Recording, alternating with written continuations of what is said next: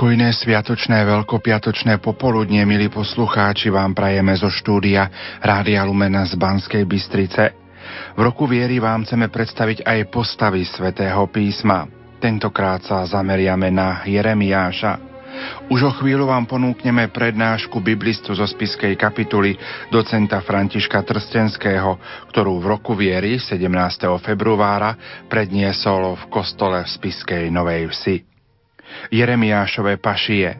Vo Svetom písme čítame Baruch dopodrobná opisuje vonkajšie okolnosti a príčiny Jeremiášovho životného utrpenia, ktoré možno právom nazvať jeho krížovou cestou. Vo vernom plnení prorockého povolania od roku 608 do roku 587 pred Kristom. Jeremiáš mal ohlásiť, že Boh chce prostredníctvom Nabuchodonozora II. uskutočniť veľké zmeny v medzinárodnej situácii Blízkeho Orientu a že Babylončania majú byť Božím bičom pre Júdsko. Oznamoval, že Jeruzalem padne do rúk Babylončanov a radil spolu obyvateľom, aby sa im podali, bez boja.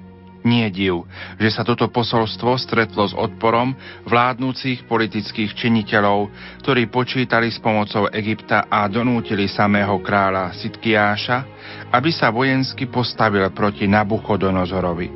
Utrpenie, ktoré musel vtedy Jeremiáš znášať, Baruch zobrazuje veľmi realisticky.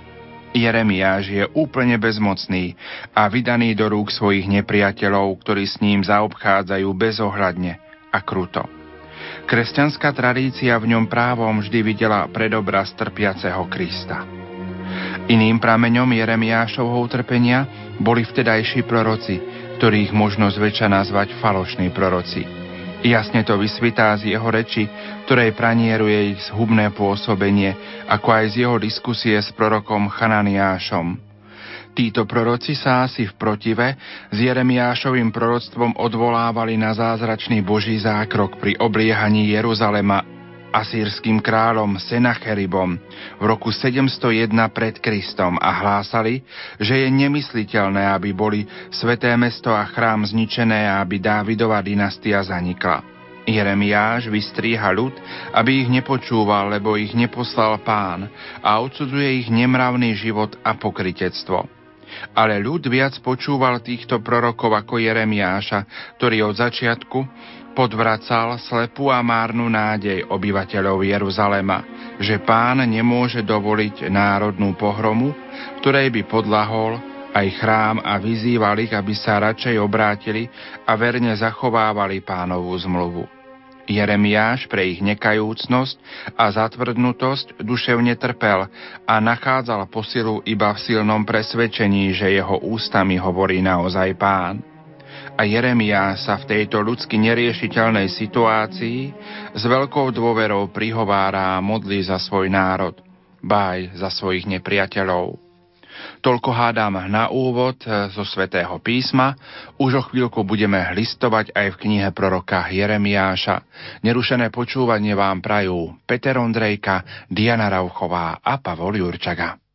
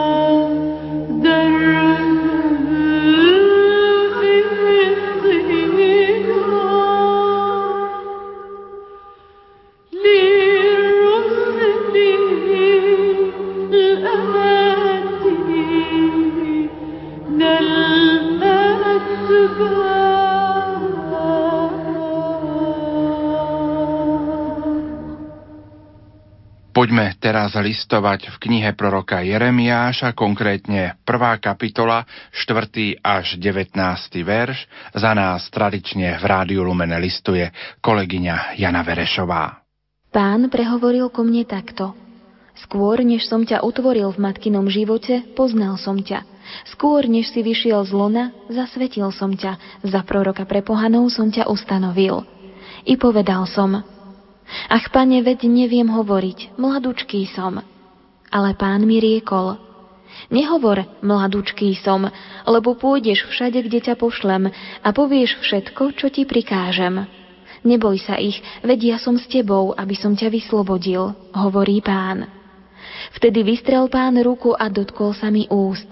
A pán mi riekol, hľa, vložil som svoje slová do tvojich úst – Pozri, postavil som ťa dnes nad národy a nad kráľovstvá, aby si vytrhával a rúcal, nivočil a pustošil, aby si budoval a sadil.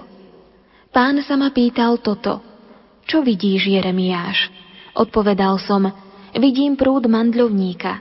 A pán mi povedal, dobre si videl, pretože budem bedliť na svoje slovo a splním ho. Pán sa ma pýtal po druhý raz toto. Čo vidíš? Odpovedal som, vidím kypiaci hrniec a jeho ústie je od severu. Na to mi pán povedal, od severu kypí nešťastie na všetkých obyvateľov krajiny. Bohľa, ja zavolám všetky kmene kráľovstiev severu, hovorí pán. Prídu a každý postaví svoj trón pred vchodom do brán Jeruzalema proti všetkým jeho múrom vôkol a proti všetkým judským mestám. I prerokujem s nimi svoj spor pre všetku ich zlobu, že ma opustili, že okiadzali cudzích bohov a klaňali sa dielu svojich rúk. Ale ty si opáš bedrá, povstaň a rozpovedz im všetko, čo som ti prikázal. Nemaj pred nimi strach, aby som ťa nimi nenastrašil. A ja, hľa, urobil som ťa dnes opevneným mestom, železným stĺpom a kovovým múrom proti celej krajine, proti kráľom Júcka a jeho kniežatám, proti jeho kňazom a ľudu krajiny. Budú s tebou zápasiť, ale nepremôžu ťa, lebo s tebou som ja, hovorí pán, aby som ťa vyslobodil. A teraz sa už započúvajme do prednášky docenta Františka Trstenského biblistu zo Spiskej kapituly, ktorú v roku viery 17. februára predniesol v kostole v Spiskej Novej Vsi. Milí bratia a sestry, témou dnešného stretnutia je postava proroka Jeremiáša. Tak ako nadpis hovorí dnešného stretnutia, výnimočnosťou tohto proroka je, že viac ako u ostatných prorokov sa v jeho osobe nerozlučiteľne spojilo a spája Božie slovo a jeho vlastný život. Najskôr si povieme, čo vieme o tomto prorokovi a potom sa zameriame na ten úrivok, ktorý sme si vypočuli, to znamená povolanie proroka. Jeremiáš pochádzal z kňazskej rodiny a narodil sa okolo roku 650 v meste Anatot, veľmi blízko Jeruzalema, asi 6 kilometrov od Jeruzalema. Narodil sa teda do kňazskej rodiny a jeho povolaním mala byť jeho kariéra kňaza. V židovskom náboženstve platila zásada, že kňazstvo bolo dedičné. To znamená, z otca sa prenášalo na syna. Automaticky. Tým, že sa narodil do rodiny syn, jeho povolanie bolo kňazom. A touto úlohou, týmto úradom bol vybratý len jeden kmeň, kmeň Lévy. Keď sa hovorí, že Jeremiáš sa narodil do kňazskej rodiny, znamená, že pochádzal z tohto kmeňa, kmeňa Lévy. Povolanie za proroka sa uskutočnilo v roku 626, teda zhruba keď mal Jeremiáš 25 rokov. V Svetom písme v povolaní hovorí mladučký som. A to preto, že do kňazskej a do levickej služby, tak ako tam to píše kniha Exodus, leviti a kňazi nastupovali približne, keď mali 25 rokov. To znamená v čase, keď by mal Jeremiáš nastúpiť do úradu kňaza alebo levitu, v tom čase, keď sa rozhoduje o povolaní, pán mení jeho plány. Povoláva ho za proroka. Rozdiel medzi prorokom a kňazmi alebo kráľom je ten, že v Izraeli úrad proroka nikdy nebol dedičný. Nikdy sa nedalo vyučiť za proroka. Nikdy sa nedalo zdediť tento úrad.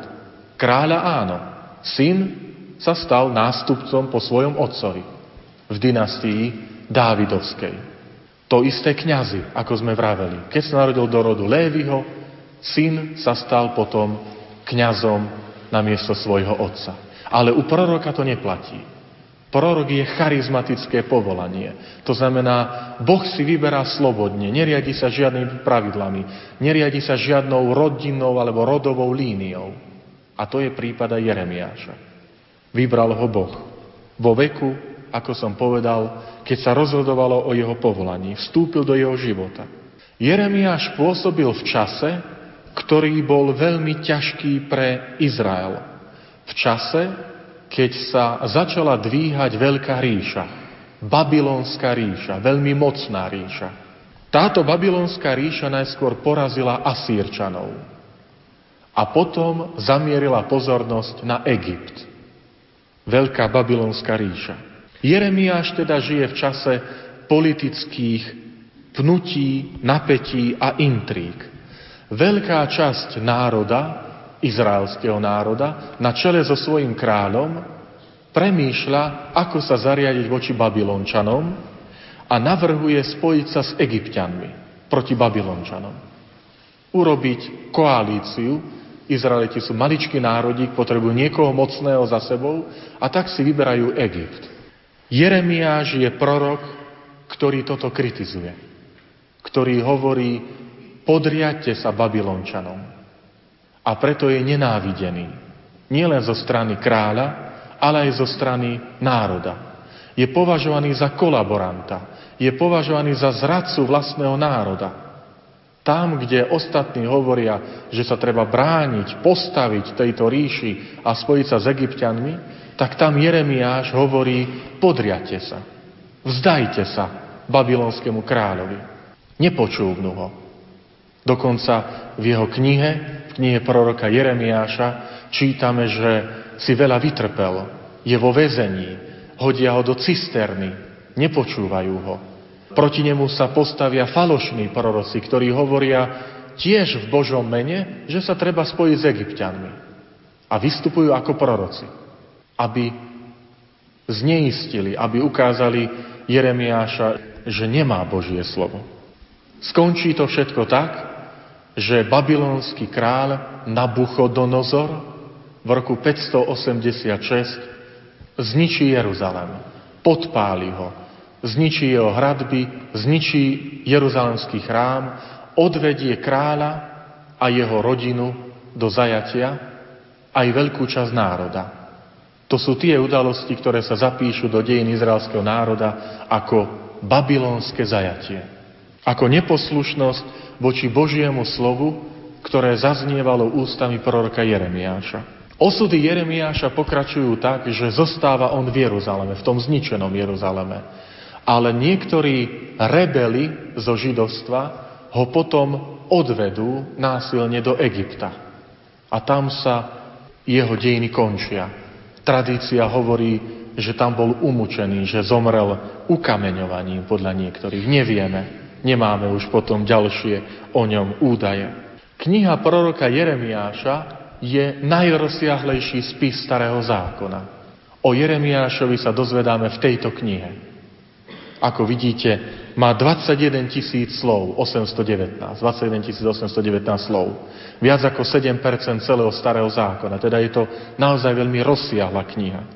Čo je v tej knihe zaujímavé, že prorok v nej podáva nielen Božie slovo, ale spomedzi všetkých prorokov starého zákona aj zachytáva najviac autobiografických údajov, údajov o sebe. Keď čítame túto knihu, tak v nej počúvame nielen to, čo Boh hovorí, ale aj osobné Jeremiášove vyznania, v ktorých sa vyznáva z osamelosti, v ktorej sa vyznáva z toho, ako ťažké je byť prorokom, aká je to náročná úloha, v ktorej sa vyznáva alebo pociťuje samotu a nepochopenie. Zdá sa mu, že ani Boh ho nepochopil. A samozrejme nechápe ho ani vlastný národ. Teda môžeme povedať o prorokovi Jeremiášovi, že na vlastnej osobe nesie hmatateľné znaky židovského národa. To, čo židovský národ prežíva. To nešťastie, to zničenie Jeruzalema, zničenie chrámu, to, ako by Jeremiáš prežíval na vlastnom živote. Boh mu povie, neoženíš sa, nebudeš mať nikdy manželku. A Jeremiáš toto príjima ako ťažké, ale Božie poslanie. Vidí to ako Božie poslanie, hoci je to náročné a ťažké. Prorok veľmi osobne a emotívne prežíva svoje povolanie. Ako som povedal, žije bez rodiny, bez manželky, bez synov a dcer. A nie len to. Žije tak, že je opustený ľuďmi a prorokuje proti vlastnému národu a proti kráľovi. Aj to naplňa nešťastím.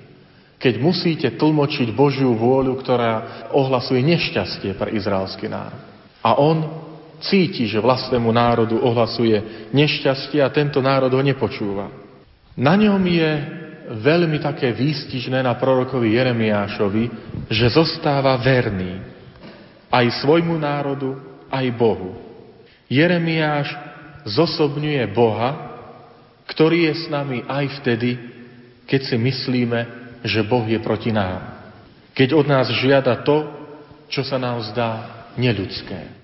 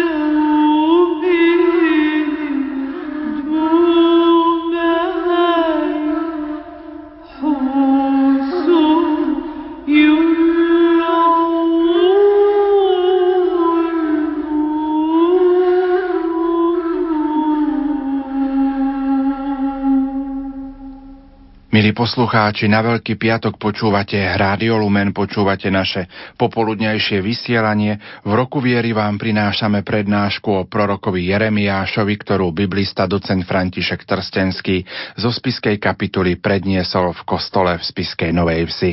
Ide o Boha, ktorého si nemožno získať na svoju stranu tým, že občas urobíme niečo dobré, že sa zúčastníme liturgie, bez toho, aby sme vnútorne i navonok boli Bohu verní. Bez toho, aby sme boli verní pravde. Známe sú slova zo 7. kapitoly tejto knihy proroka Jeremiáša, keď prorokuje proti svetému miestu, proti Jeruzalemskému chrámu. Proti tomu chrámu, o ktorom Izraeliti boli presvedčení, že nemôže ho zničiť babylonský kráľ.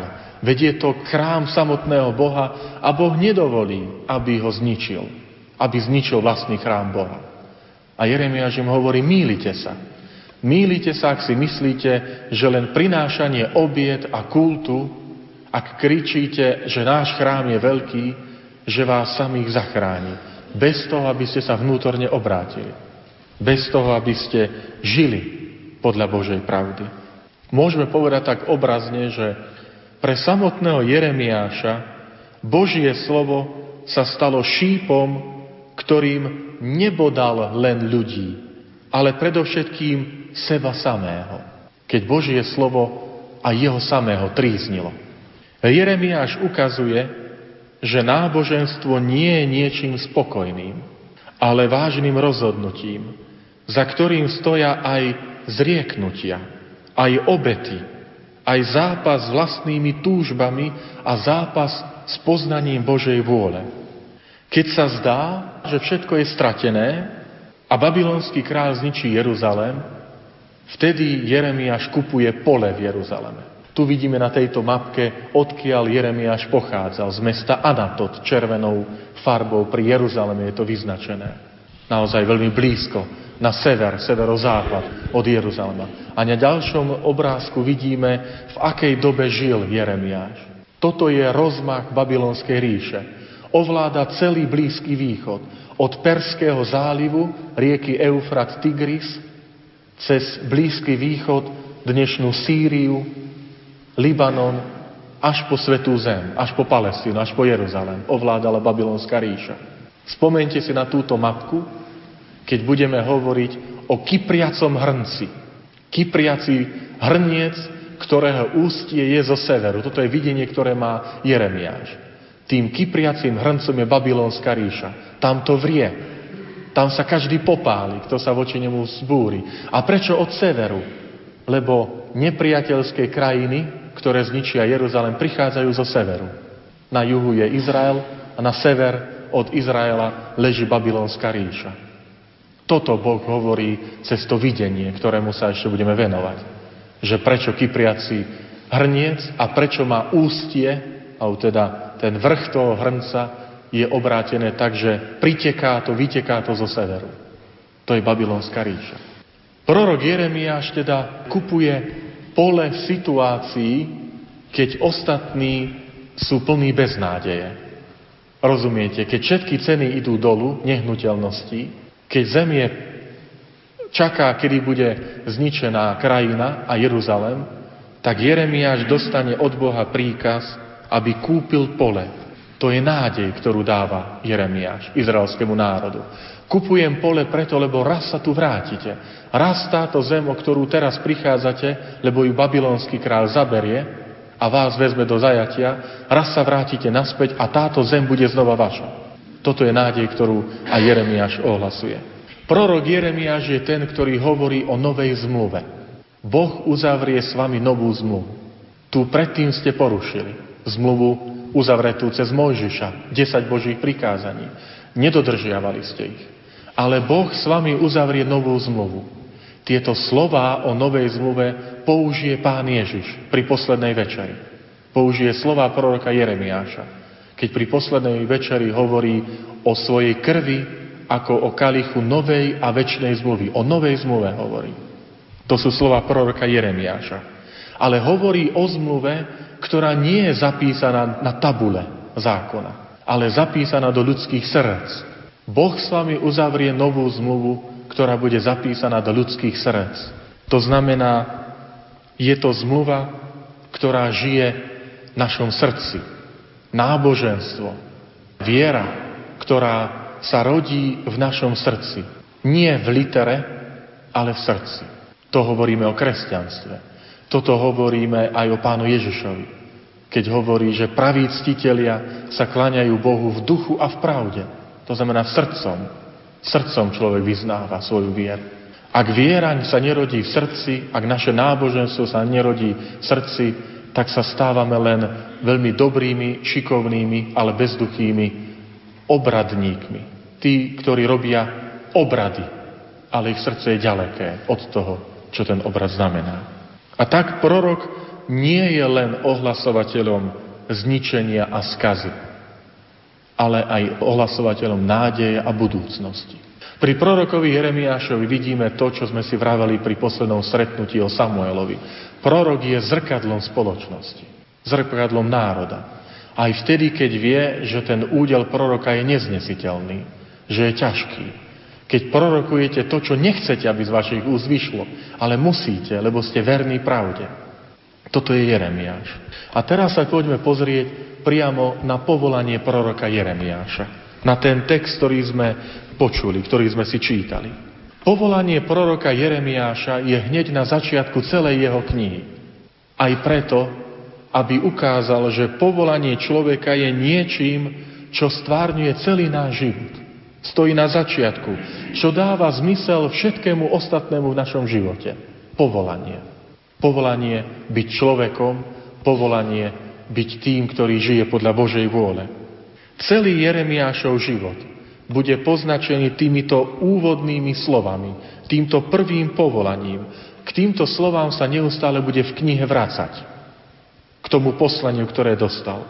Môžeme povedať, že toto Jeremiášové povolanie, to je jeho áno všetkému radostnému i bolestnému, čím ho v živote bude toto povolanie sprevádzať.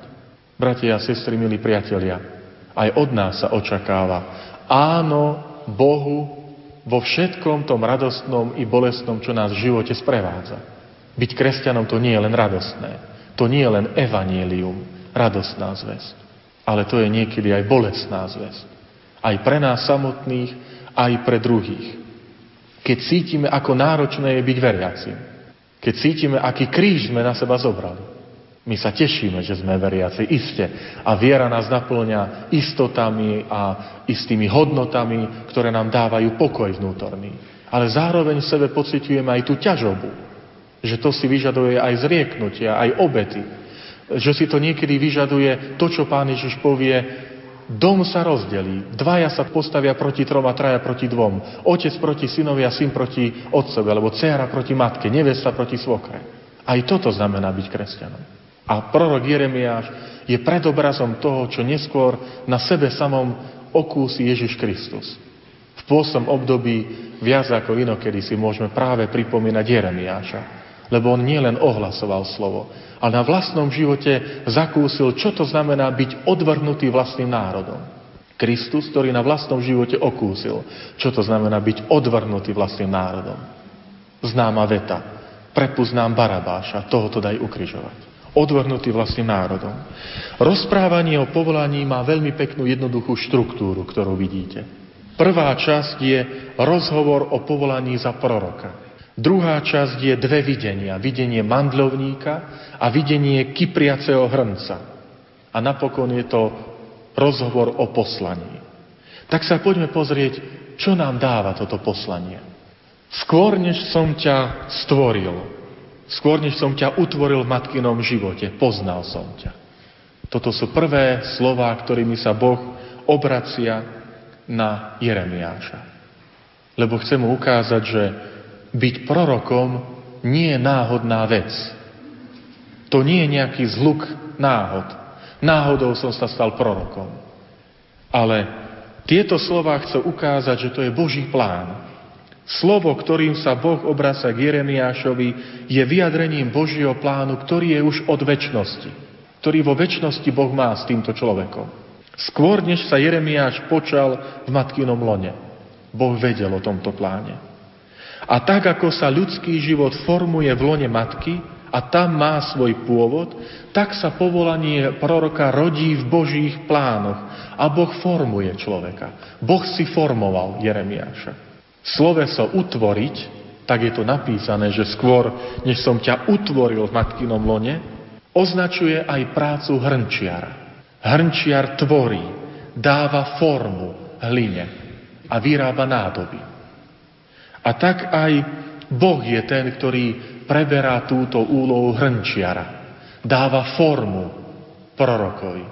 Toto slovo je použité aj pri stvorení človeka že som ťa utvoril z hliny zeme. Boh je ten, ktorý dáva formu človeku. Ale zároveň tu vidíme ešte čosi iné. Materinské lono sa v hebrejčine povie rechem. Materinské lono. Rechem. Ale rovnako rechem sa povie aj slovo milosrdenstvo. To isté slovo.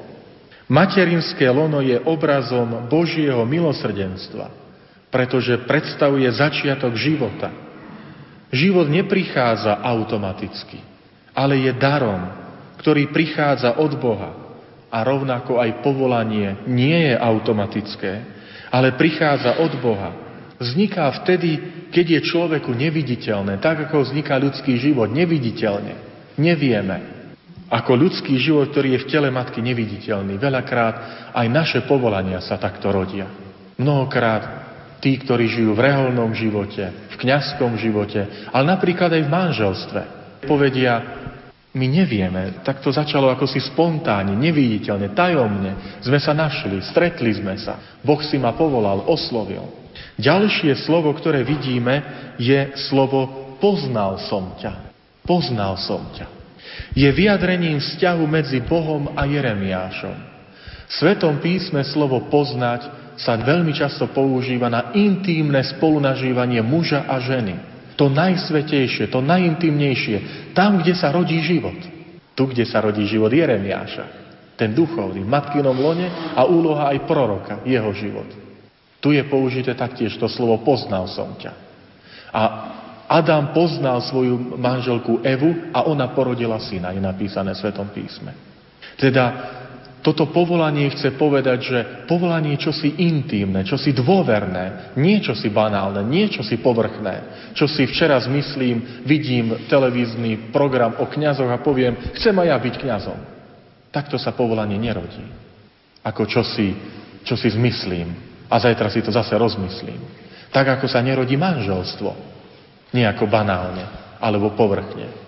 Keď muž požiada o manželstvo ženu, tak je to čosi hlboké a krásne. Čosi, čo sa nerodí hneď spontánne, ale čosi, čo si ten manžel, ale teda budúci manžel, snúbenec pripravuje, trénuje, predstavuje, ako ju to požiada o ruku, kde to urobí a či ho neodmietne. Má to premyslené. Takto chce ukázať aj Boh, že poznal som ťa, to znamená, to nie je nejaké náhodné rozhodnutie ale starostlivo premyslené od väčšnosti. A zároveň čosi intimné. Boh miluje človeka vo väčšnosti. Aj naše povolanie, povolanie byť človekom, to, že som tu, teraz, tu v Spiske Novej Vsi, každý jeden z nás, nie je náhoda. Máme svoje povolanie, máme svoje poslanie. Naša úloha je odkrývať toto poznanie, toto povolanie, spoznávať ho. Čo chceš, Pane, so mnou, aby som robil? To je otázka, ktorú dáva František svätý František Asisky Bohu. A on spoznal, čo chce Boh od neho. Ale toto je otázka, ktorú aj my sme povolaní spoznávať. Boh nám dal povolanie. Ale my ho musíme rozpoznávať. Deň čo deň, každý deň, pravidelne, znova a znova. Sloveso poznať spoznáme už aj v Egypte. V Egypte Boh, keď povoláva Mojžiša, ktorému sme sa venovali, povie, poznal a videl som utrpenie Izraelitov v Egypte. Čiže Boh je ten, ktorý pozná utrpenie a rozhodne sa ich vyslobodiť. Máme tu ďalšie slovo zasvetiť. Zasvetil som ťa. Sloveso zasvetiť znamená vyčleniť, oddeliť z profánneho používania. Keď sa chrám zasvetí, keď sa kňaz zasvetí, keď sa nejaká vec zasvetí, tak sa oddelí z bežného používania, aby sa vyčlenila pre používanie Bohu, pre Boží kult. Ale pozor, zasvetenie neznamená oddelovanie sa, separovanie sa. Je to zasvetenie pre povolanie. Boh povie Jeremiášovi, zasvetil, oddelil som ťa, ale preto, aby si sa stal prorokom. Nie preto, aby si sa kde si schoval. To je Jonáš, ktorý nepochopí, ktorý uteká pred Božím povolaním. Poznáte príbeh Jonáša, ktorý uteká na loď, aby sa schoval pred Bohom. A Boh hovorí Jeremiášovi, oddelil som ťa, ale to oddelenie je preto, aby si, aby si našiel svoje povolanie v službe pre druhých. Toto je povolanie kňaza. Toto je povolanie reholníka. Toto je povolanie aj v manželstve, ale v, inom, v iných spôsoboch života. Aj tí, ktorí nazývame single. Aj to je tí, čo sú slobodní. Sú preto, aby našli svoje povolanie v službe pre druhých.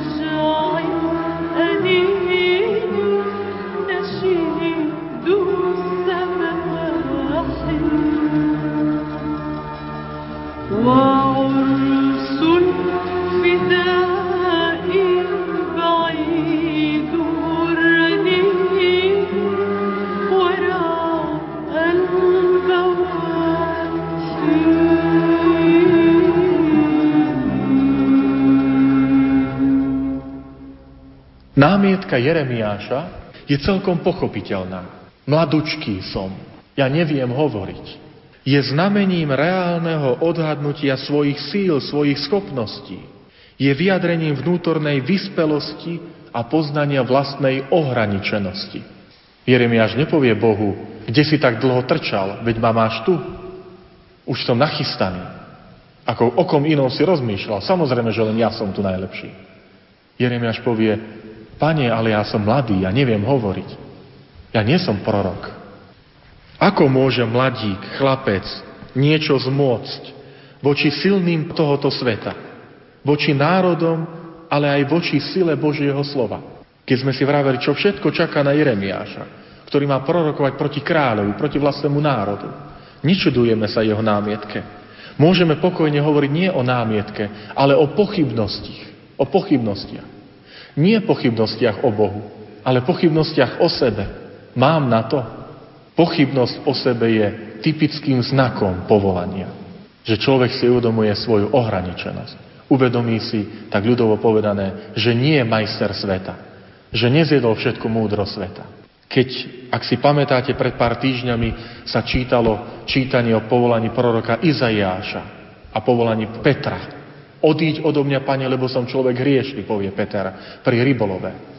To je uvedomenie si vlastného postavenia, vlastnej hriešnosti. Izaiáš povie, beda mi, lebo som človek hriešný. Jeremiáš má ešte málo skúseností, je mladý, ešte len rastie, dospieva, ešte nevie nič o živote. To nie je len otázka veku, že dospieva. Ale za touto námietkou sa skrýva čosi viac. Všetky ľudské vlastnosti, všetky ľudské vlastnosti, vždy a všade, v každom prípade budú nedostatočné, vždy sú nedostatočné s Božou veľkosťou. Všetky naše ľudské schopnosti sú nedostatočné s Božou veľkosťou. Lebo Boží dar si nemožno privlastniť. Možno len žiť v jeho očakávaní a v závislosti na Bohu. Nemôžeme ho vynútiť. Človek, ktorý sám si je vedomý ohraničenosti, dokáže chápať aj iných. Človek, ktorý je arogantný, tak nepochopí druhých ľudí.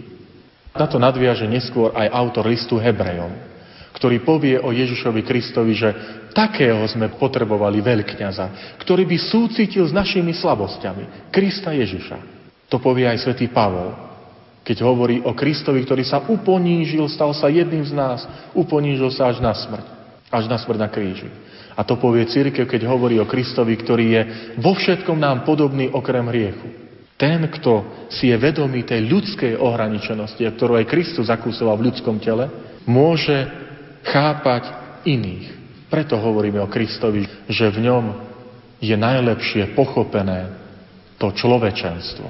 Ale Boh hovorí, neboj sa. Neboj sa, veď som s tebou. Lebo Boh sa neriadi ľudskou logikou. Boh sa neriadi ľudskými kritériami ako pri pohovore do zamestnania. Či splňa, nesplňa kritéria. Viete, dáme, ako keď sa prihlasujete na konkurs a tu máte predpoklady. Jeremiáš zostáva chlapcom, zostáva tým mladým. Boh ho nezmení na dospelého starca. Zostáva tým, akým bol. Ale poslanie nie je jeho. Preto sa nemusí báť poslanie od Boha. Nie ja som si dal to poslanie, ale Boh mi ho dal. Nie hambou mať strach, nie hambou mať bázeň. Dokonca Biblia hovorí, že bázeň pred pánom je počiatok múdrosti. Tam, kde človek si je vedomý svojich ohraničeností, tam začína múdrosť človeka. Je uznaním toho, že sme zraniteľní, že sme ohraničení a slabí, Dotknúť sa úst je gestom, je symbolom odozdania Božieho posolstva človeku. Boh sa dotkne prorokových úst. Čiže mu odovzdá posolstvo. Ale prorok nehovorí anielsky.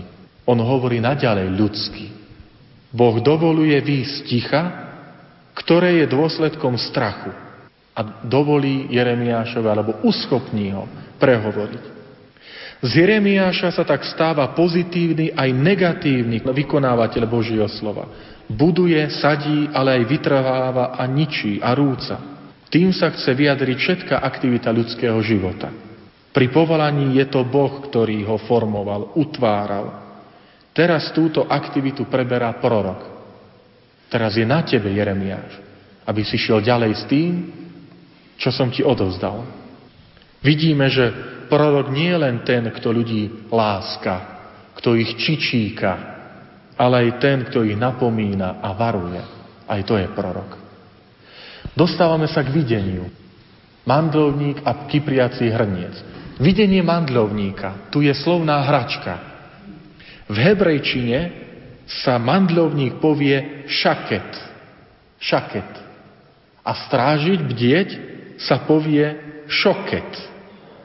A tak sa pán Boh pohrá a povie, vidíš šaket? Áno. A ja ťa budem šoket. Vidíš bandlovník? Áno. Ja, ťa budem, ja budem strážiť. Budem strážiť tvoje slovo. Šoket znamená strážiť. Slovná hračka. Mandlovník je len zámienka, aby Boh Jeremiáša uistil, neboj sa, ja budem strážiť Božie slovo. Ja budem pri tebe. Slovo, ktoré hlasuje, že je Božie, nie tvoje. A preto ja budem pri ňom. A ďalšie videnie, videnie kypriaceho hrnca. Ako sme si vraveli, od severu príde nepriateľ. To je Babylon, babylonská ríša. Tu je naznačené celé pôsobenie Jeremiáša. On bude predpovedať príchod babylonskej ríše. Boh prostredníctvom cudzieho národa vykoná súd. Záver proroctva tohto povolania sú slova Jeremiáš, ty budeš opevneným mestom, železným stĺpom, kovovým múrom ťa urobím. Všimnite si, porovnajte Jeremiáš a Jeruzalem. Jeruzalem padne, jeho múry budú zničené, bude vypálený. Ale Jeremiáš sa stane opevneným mestom. Kovovým múrom budú jeho, bude osoba Jeremiáša. Tam, kde mesto, sveté mesto, to, ktoré si Izraeliti mysleli, že je neporaziteľné, že je nezničiteľné, lebo to je sveté mesto, ktoré si Boh vybral, to bude zničené. A tam o človeku, ktorý si myslel, že je len troskou, s ktorou my môžeme krútiť, ako sa nám zachce, tak toho Boh urobí opevneným mestom. Opäť, ako pekne je vyjadrené to, čo sa my presviečame, ako Božie cesty nie sú ľudskými cestami. Ako Božia logika sa neriadi ľudskou logikou, ľudskými predpokladmi. Ponúka vám zamyslenie pre náš život. Jeremiáš ponúka hlboký pohľad na život, na vlastné povolanie a vieru. Otázka je na nás. Neunikám pred tým, aby som sa zamýšľal, ako chcem vlastne žiť? Dnešná doba veľakrát nás nám neumožňuje sa zastaviť a premýšľať. Len rýchlo, rýchlo ďalšie znova a znova veci. V pondelok ohlásil Benedikt rezignáciu, ale v štvrtok nás už zaujíma meteorit, ktoré padol v Rusku. A v nedelu zase niečo iné. Rýchlo, rýchlo. Nestíhame ani to stráviť.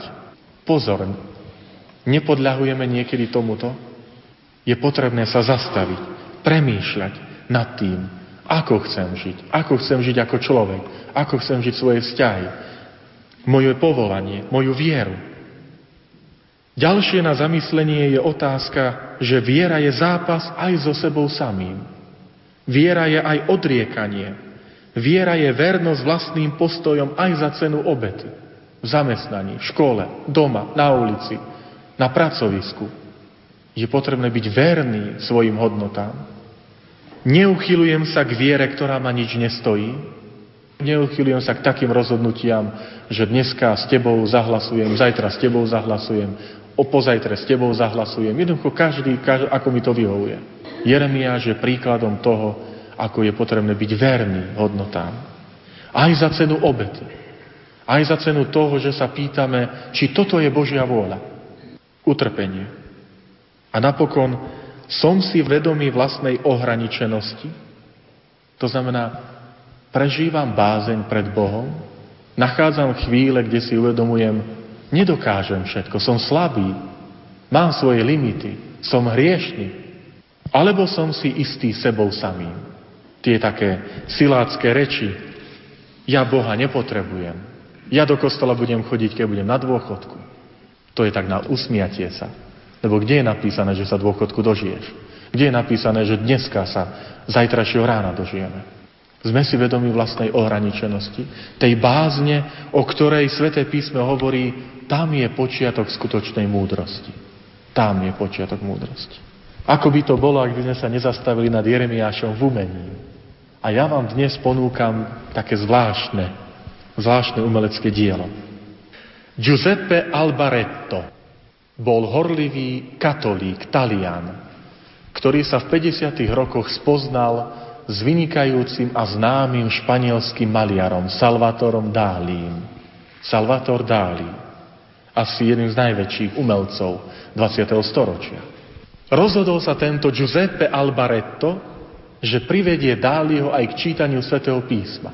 Salvator Dáli bol hľadajúci človek. Nemôžeme o ňom povedať, že to je príklad katolík na 100%, ale máme z jeho rúk záznamy o tom, ako to bol hľadajúci človek. Máte tu jeho výrok, ktorý povedal v roku 1969 Salvator Dáli. Počas dospievania som bol ateistom, lebo ním bol aj môj otec. Najskôr som sa zaujímal o vedu, biológiu a nukleárnu fyziku. Čím viac som študoval, tým viac som si uvedomoval, že všetko, čo hovorí náboženstvo, je pravda.